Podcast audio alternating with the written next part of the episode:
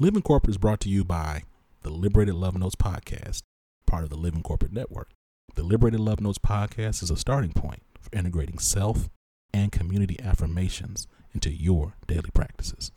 The Liberated Love Notes podcast centers the experience of Black folks existing in white systems and speaks to overcoming imposter syndrome, disrupting injected and internalized forms of oppression, embodying an abundance mindset, and building a healthy racial identity. Check out Liberated Love Notes podcast wherever you listen to podcasts, hosted by Brittany Janae Harris.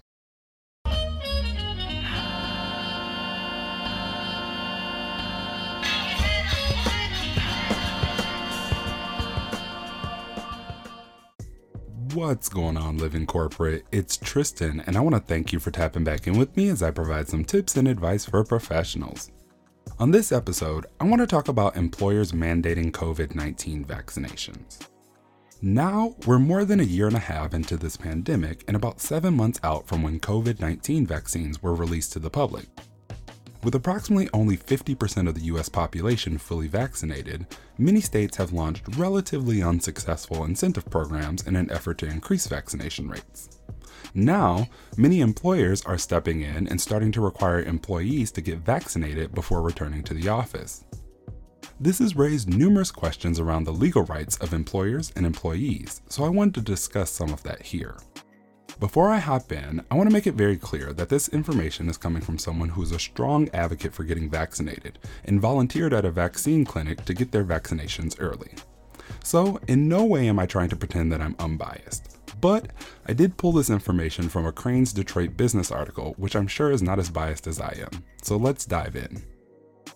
First, can employers legally mandate that employees get vaccinated against COVID-19?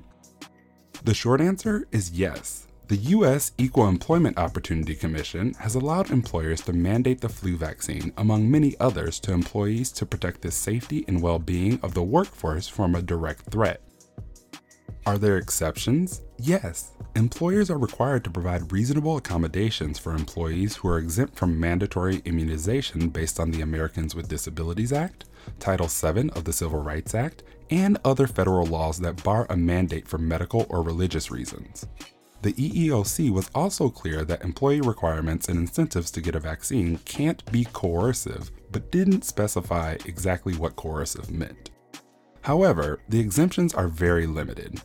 Employers are legally allowed via the EEOC to force the employee to document a medical condition that prohibits a vaccine. Religious exemptions are even more narrow. An employee protesting the vaccine would have to demonstrate where the tightly held religious beliefs prohibits inoculation. Can an employer fire employees for refusing a vaccine? Yes.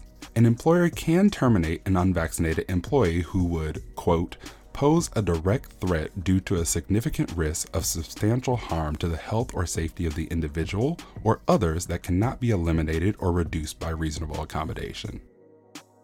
Can my employer ask about my vaccine status? Yes, an employer can ask for proof of vaccination, whether it mandates the vaccine for employees or not.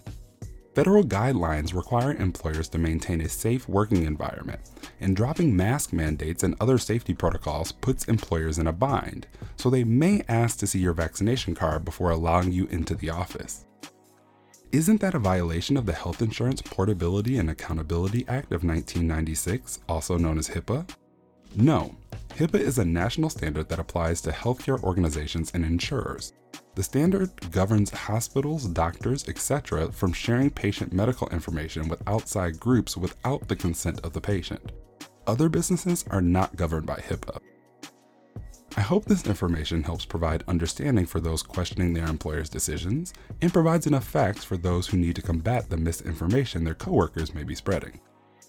This tip was brought to you by Tristan of Layfield Resume Consulting. Check us out on Instagram, Twitter, and Facebook at Layfield Resume, or connect with me, Tristan Layfield, on LinkedIn.